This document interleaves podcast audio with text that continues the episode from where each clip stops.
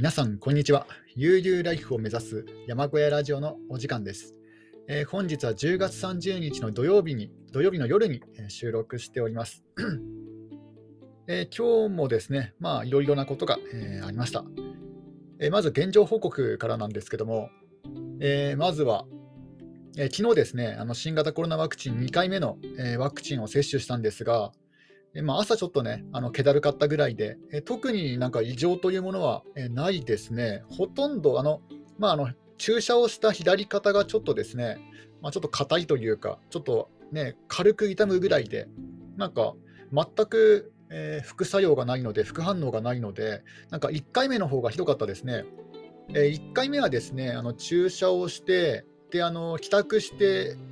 夜、割と早い時間になんか体調がちょっと優れなくて、でその日はね、すぐに眠ったんですけども、で翌日もなんかそこそんなには、えー、体調良くならなかったんですが、えー、今回はですね、なんか接種が終わっても全くかんあの全くなんか、えー、変わらず、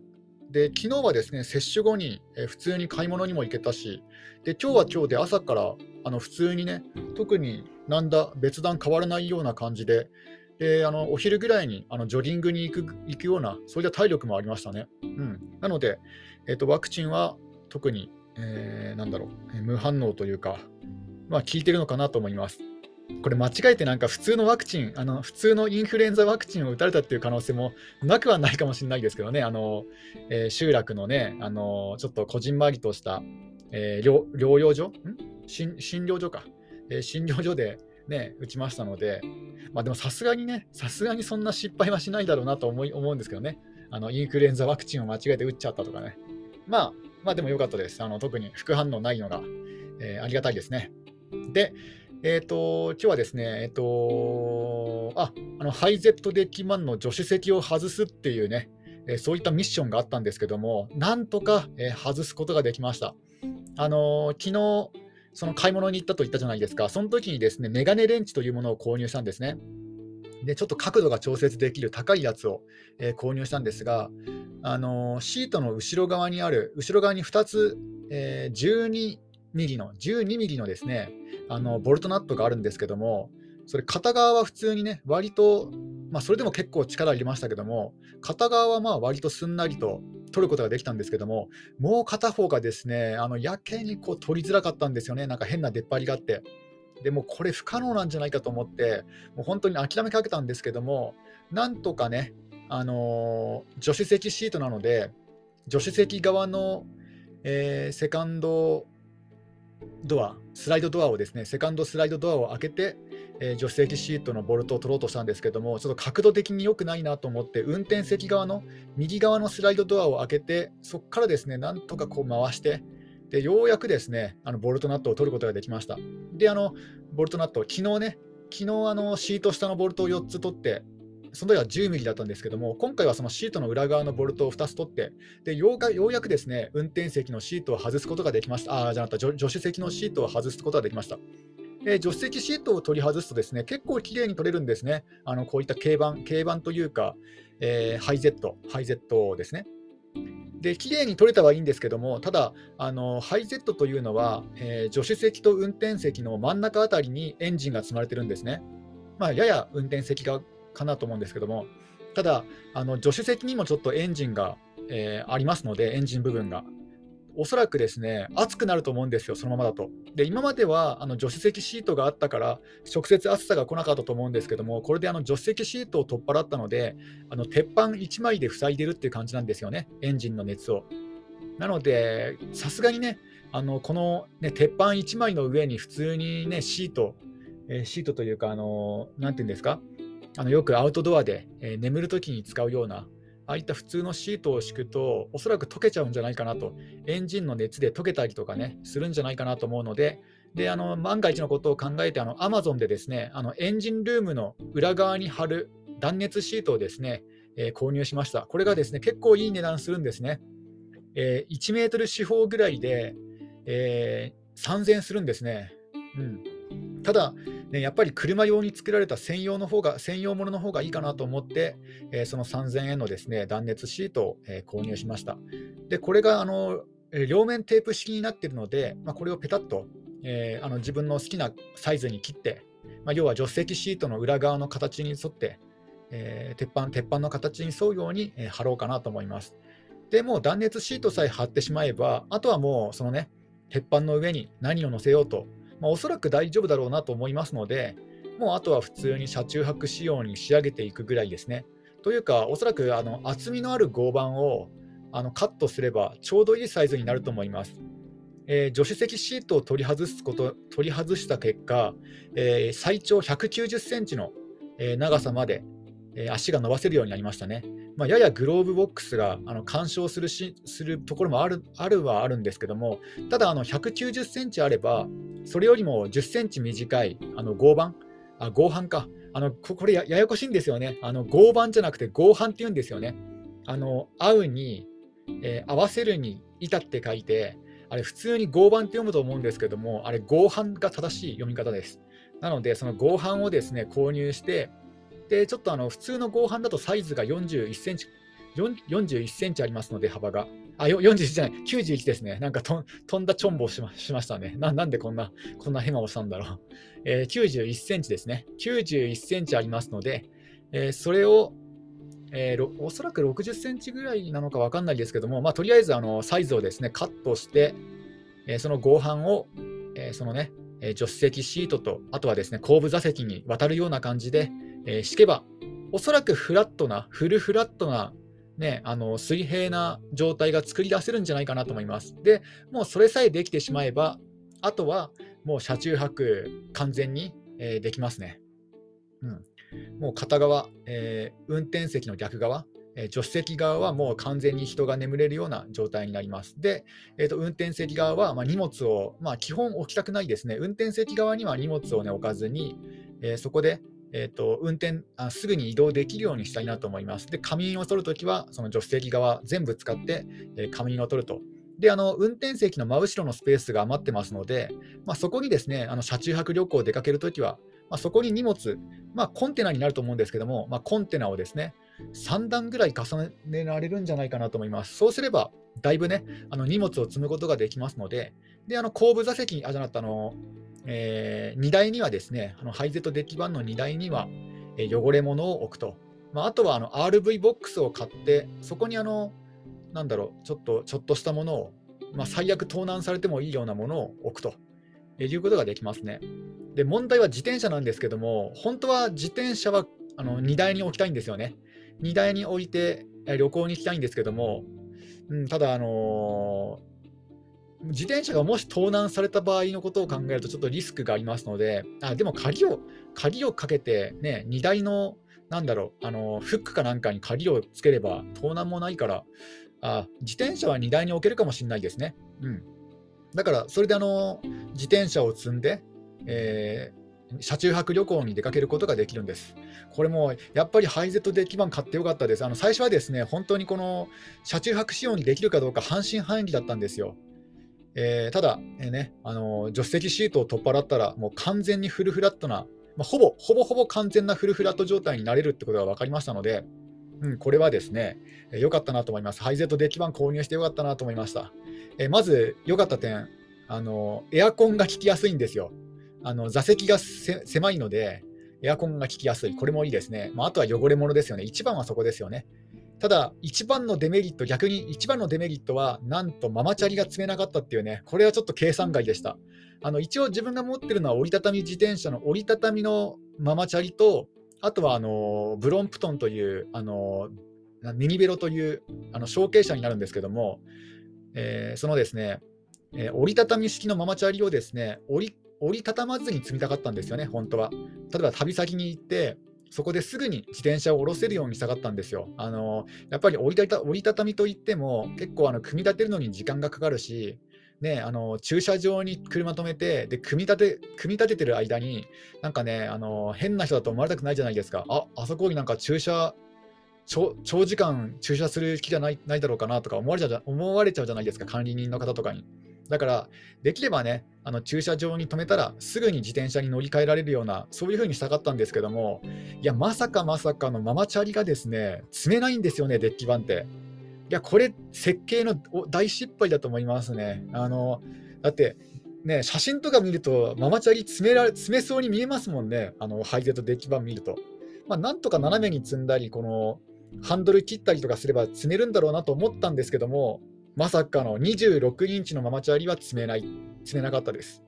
うん、ギリギリ詰めなか詰めなかったですね。あと5センチ。うん、あるいは3センチ、あ、でもどうかな。わかんないですけど、うん、5センチあれば詰めると思うんですけども、奥行きが。その5センチがないんですよ。あの中途半端なんですよね。あの、ハイゼットデッキ版の荷台って確か85センチぐらいしかないんですよ、奥行きが。で、85センチというと、あの、合板のサイズがあの91センチなんですよね。だから合板がね、合板の長さに合わせて91センチにしてくれれば、なんかいろいろね、可能性が見えるのにもかかわらず、85センチという超、超ね、あの中途半端なね、サイズなんですよね。えー、まあ、おそらく後部座席の部分を少しでも、確保したかったからだと思うんですけども、いや、それだったら、ね、あの後部座席の、あ、うん、ダメなのか、できないのか、あの後部座席を折りたたむことができるんですよ、ハイゼットデッキ版って。だから、その割と厚みのあるシートなんですよね。でもその厚みが5センチあるので、そのシートの分がなかったら、あの荷台にその5センチ取れるじゃないですか。だからね、あのー、個人的にはね、荷台を91センチにしてほしかったなと思います。これ、DIY されてる方はね、おそらくわかると思います。なぜ91センチなのか。結構ですね、あの DIY のあの木材とかはあの規格が決まってまして、結構91センチってよく出てくるサイズなんですよ。うん、だからね、個人的には91センチ、最低でも90センチ欲しかったなと思いました。いやー、ちょっとね、85センチってすごい中途半端な、ね、荷台の奥行きの長さ長さですので、うん、ちょっと、そこだけが唯一、あのハイゼットデッキ版、あのー、唯一のデメリットか今、今、現時点では、あ、いや、もう1個あります、デメリット。あの燃費が悪いですね。うん。まあ、これはあのハイゼット系全部にね、全般に言えるんですけども、しかも自分の乗ってる車は、えー、もう15年前のもので、で、エンジンもですね、もう20万キロ走行しているので、だいぶ弱ってるから燃費もね、あの食いやすいのかなと思います。ガソリン食いやすいのかなと思うんですけども、うん、ただね、やっぱえー、燃費があの軽自動車で燃費が悪いとちょっと悔しいなって思います。なんか軽自動最近の軽自動車はすごい燃費が良くて、えー、リッター20キロとか当たり前の、ね、時代ですので、ちょっとね、そういう時に、えー、リッター10キロとかで計算しなくちゃいけないですので、ちょっと悔しいな。しかも自分ね、山間部に住んでるから結構移動距離が長くなるんですよね。だからただでさえガソリン代食うし、今はガソリンがどんどん高騰しているし、えー、もうね、ガソリン代だけで足が出そうな、えー、状態です。まあ、そんな感じでですね、今日はあのハイゼットデッキ版の助手席を取っ払ったと。ただ、あの断熱シートが届くまではそれ以上の加工ができないというので、えー、今は手をね、あのつけておりません。うん、またね、断熱シートが届いたら、その断熱シートを鉄板に貼って、助手席シートの下の鉄板に貼って、で断熱シートさえ貼れれば、あとはですね、自由にカスタマイズできると思いますので、もう今からちょっと楽しみだなと思います。うん、あちょっとここでドリンクを飲みます。で、その後はですね、えー、まあ、ジョギングに行ったりとか、ああとはですね、あの近所の方が、あの近所の方がですね、あの来ました、来られました。えー、水道検診の方だったんですけども、あの水道の水道メーターの検診をされる方だったんですけども、なんかすごい近所の人でしたね。というか、あのある意味で、えー、2番目ぐらいに自分の山小屋に近い、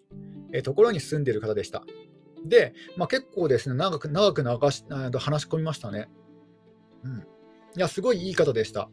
あの、自分がね、やっぱりあの駐車場で困っていることを伝えたらですね、あのやっぱり、えー、傾斜地で、あの進入路が傾斜地なんですけども、その土砂崩れがあ土砂がねあの道路に流れないように、えー、入り口のところにコンクリートブロックを埋めたんですよね。で一応あのスロープ、ゴムのスロープはつけたんですけども、それでもやっぱりあの、なんだ、ゴムのスロープ全部にですね、全面にこう、敷くと、あのゴムスロープって結構高いんですよね。3000円ぐらいしたのかな。だからね、あのゴムスロープ2個しか使ってないんですよ。だからそのゴムスロープじゃないところから乗り上げようとすると、ガタンガタンしちゃうんですよね。で、これがあの最低地上高の低い車だとお腹をこすっちゃうんですよ。でそれでですね結構困るなとか思ってて、そういう話をしたらですね、あその空いてるね、空いてる農地の端っこに置いちゃえばいいよとかね、なんかそういうことをね、あの言ってくださいました。結構ね、あの他の方も言ってくれるんですよ。空いてるところに止めてもいいよみたいな感じで。でも、おそらく、その言って言ってくれてる方の土地じゃないと思います。うん。その言ってくれてる方の土地じゃないんですけども、まあ、空いてるスペースに止めていいよってね、もう何度も何度も言われてますね。だから、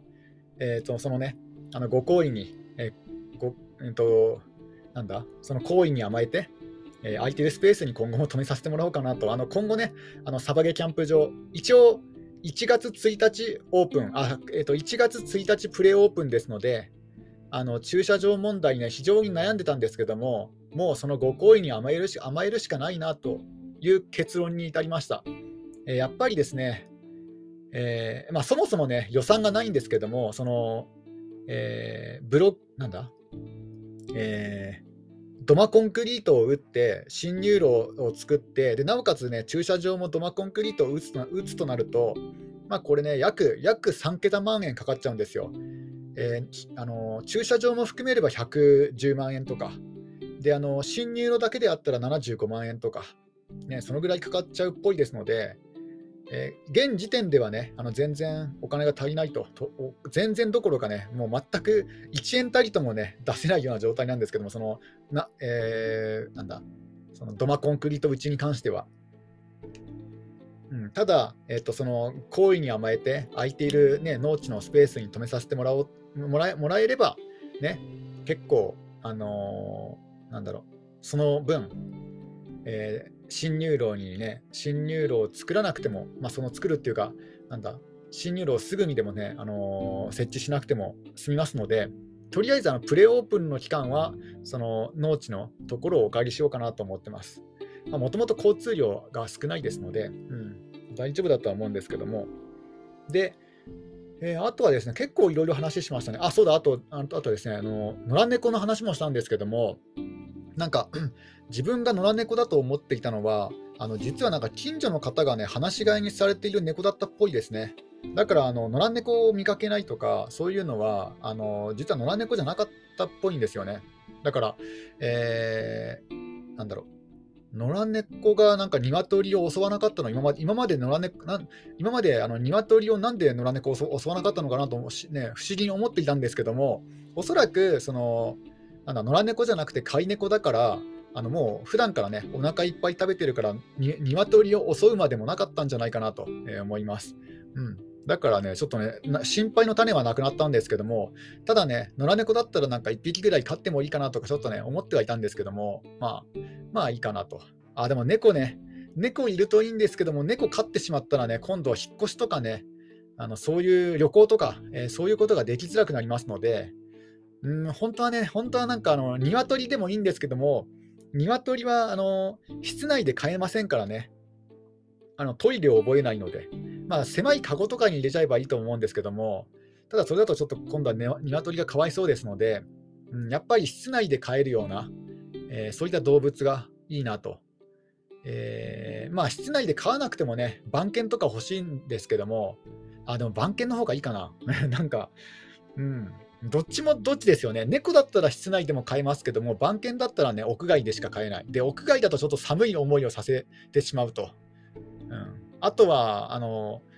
野生動物が本当に現れなくなっちゃいますもんね。あの番犬飼ったら。まあ、それはそれでいいんですけども、まだ全然ね、あの、野生動物見てないんですよ。せっかく山暮らしをしているのであったら、もうちょっとね、野生動物見たいなと思ってるんですよね。で、あの最初の頃はトレイルカメラまで取り付けたんですけども、なぜかね、あのー、来ないんですよね、野生動物が。まあ、おそらく近くに畑とか田んぼがあるから、そっちの方を優先して野生動物が、あのわざわざね、こんな何も耕していないようなね、山小屋に来ないのかもしれないですね。うん、ちょっと本当はもうちょっとなんか野生動物来るかなと思ったんですけどね、山小屋山暮らししてれば。なんかそこはちょっと物足りないんですけども、まあ逆に鶏が襲われなくていいかなっていうのはあります。うん、で、えっ、ー、と、あ、ちょっとまたドリンクを飲みますね。でですね、あとはあの夕方になって、えー、その昨日お話をした、えー、ハローワークの求人のところに、え、電話をかけたんですね。えー、で、ハローワーク、あの求人、えっ、ー、と、なんだ、えーまあ、求人先に、えー、電話をかけたら、えー、まあ、繋がらなかったんですよね。で、今日はお休みなのかなと思って、土曜日だからお休みなのかもしれないなと思って、また、えー、月曜日に電話しようかなと思ってたんですよ。で、そしたらですね、その電話をかけてから1時間半後ぐらいに、えー、折り返しの電話がありまして、いや、突然来たからなんかちょっとびっくりしましたね。で、まあ、やっぱりなんか、あのね、これから就職したいって思うと緊張してくるじゃないですか。まあ、で、あの一応ね、緊張しながらも電話で、えーとまあ、いくつか質問に答えたりとか、ね、したんですよね。で、まあ、そのなんだ、えっ、ー、と、今言える、言える範囲内でお伝えするとですね、まず、あの、もともとその求人はですね、あの、取り下げ予定だった求人でですね、あの、その、あの、その、なんだ、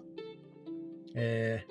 ー、向こうの、その、求人先の、えー、責任者の方曰く、もう実はですね、その求人取り下げたものだとばかり思っていたらしくて、もう人は足りてるんですよね、そこ。で、えーと、人は足りてるんですけども、まあ、あの昨日言っていたような感じで、あの週に一度、週に一度、1日くらいであれば、まあ、あるかもしれませんよっていうね、話がありました。うん、まあでもね、そこはね、さすがにちょっと週1日はなと思って、まあそんな感じの反応をし,、ね、しましたので、まあひょっとしたらね、えっと、もうちょっと増える増え増やしてくれるかもしれません。ただ、えっと、あとはですね、内容的になんですけども、なんかですね、あの、えー、仕事が思っていた思っていたのと違うと言って、なんか辞められちゃう方がたびたびいるらしいんですよね。うん、であの、仕事内容を聞いたんですけども、まあ、確かにあの自分がイメージしていたものとはちょっと違うような感じはしますね。うん。なんか、えー、なので、えー、ちょっとですね、自分も、まあ、ほとんど未知の、未知の求人になるなと、あの、なんか以前、以前ちょっとね、あのやったことやったことがあるような仕事かなと思って応募したんですけども、なんか話を聞いた感じでは、えー、ちょっとですね、未知の世界になるかなと思うので、ちょっとそこでね、えーと、一からまた学ぶんだったら、ちょっとなんかなっていうのがありまして、うん。まあ、一応まだね、結果は出てないんですけども、であとはですね、えーとまあ、向こうの方が求めている、えスキルと、えー、自分がですね、えっと、勉強した分野が、ちょっと若干なんか違うってところが感じました。感じたっていうか、まあ、うん、ありましたね。えー、そういうのもあって、うんちょっとね、これ、まあ、ダメかもしれないなと思いました、求人。あ就職、就職というか、あのまあ、アルバイトなんですけども、パートなんですけども、うん、まあ、でも受かったら受かったと受かったとしても、内定出たとしても、正直行きたいかというと、あの電話でね、出てくれた方はすごいいい人なんですよ。あのなんかすごい優し優しそうな方で。で、あの会社のホームページを見ると、結構若い方なんですよね。おそらくですね、あの会社立ち上げた頃は、なんか学生じゃなくて、えっと、なんだ、えー、年齢がなんか大学卒業して間もない年齢ですので、おそらくね、あの一度も社会経験なく起業したのかもしれないですね。でもかれこれ十何年あのやってますので、でもあの 20, 20数歳で起業して十何年だから、まだあの30半ばとか30後半ぐらいかなと思います。だからなんか、はい、そういった若い企業、若い方ですよね、社長として。え、で、なんかすごいね、あの、優しそうな声の方ではあったんですけども、ただ仕事内容的には、確かに自分がちょっとイメージしていたのとなんか若干、若干というか、うん、割と違うようなところもあります。で、た多分ですね、向こうの方もなんか同じように感じていたと思い思いますね。なんか、えー、向こうの方がね、あの求めていた分野と、てか、まあ、3つね、えー、3人求人、あと、まあ、3人の求人があったんですけども、募集が。でそのうちの2人が決まってまして、でまあ、いくつかね、こういうことができる人とかなんか条件があったんですけども、もう最初の2人の方で、なんかそっちの枠が埋まってしまったっぽくて、で残ってるやつがですね、残ってる枠がですね、なんか自分もほとんどやったことがない、ね、分野ですので、ちょっとこれ難しいかなと思いますね。うん、なので、今回ちょっとタイミングが悪かったかなと。あと1ヶ月、2ヶ月前にあの募集、応募してれば、まだ良かったかもしれないですけども、うん、ちょっとね、タイミングが悪かったので、えーまあ、これはどうなるかわからないですね。うんえなんか、結局は他のね、他のスタッフの方と相談して決めますっていう感じで、一旦終わったんですけども、で、また連絡が、えー、来るそうです。ただ、他のスタッフと相談するにしても、まあ、もう土日ですので、おそらく月曜日の夜、月曜日の夕方か火曜日に、え、連絡が来るんじゃないかなと思います。うん、うーん、どう、どうしようかなと思ってますね。うん。ちょまあ、そのね、その時の電話の電話の中身で、その仕事の内容によって、えー、決めたいなと思います。ただ、ね、もしやっぱりなんか週に一度だけの,、ね、あの仕事とかだった場合は、うん、週に1日はさすがにね、ちょっと考えものかなと思いますね。うんまあ、また、また他にもですね、まあ、いくつか候補はありますので、まあ、あとはあの軽貨物とかね、そういう系はまだ応募してませんので、えーまあ、そういうのも、もともと会社の、会社のそのなんだ概要欄に、えー、ダブルワークとかね、えー、そういう方でも応募可能とか書かれているね、そういうところに応募しようかなと思います、もう最初から。うん、なんかそうすればもう説明、わざわざ説明しなくてもいいじゃないですか。だからね、ダブルワーク可能とか副業 OK とかね、そういうふうに書いてあるところを狙っていこうかなと思います。うんまあ、あとはですね、今回応募したところは結構遠いんですよね。片道1時間かかるので、まあ、それもちょっとネックになってるんですよね。えー、片道1時間かかって、あの通勤、通勤手当が出ない出ないところですので、うん、だからそれもあって、ちょっと躊躇してるっていうのがありますね。うん。まあ、現時点では、えー、そんな感じです。えー、特に、えー、他には、えお伝えすることは、えないですかね。うん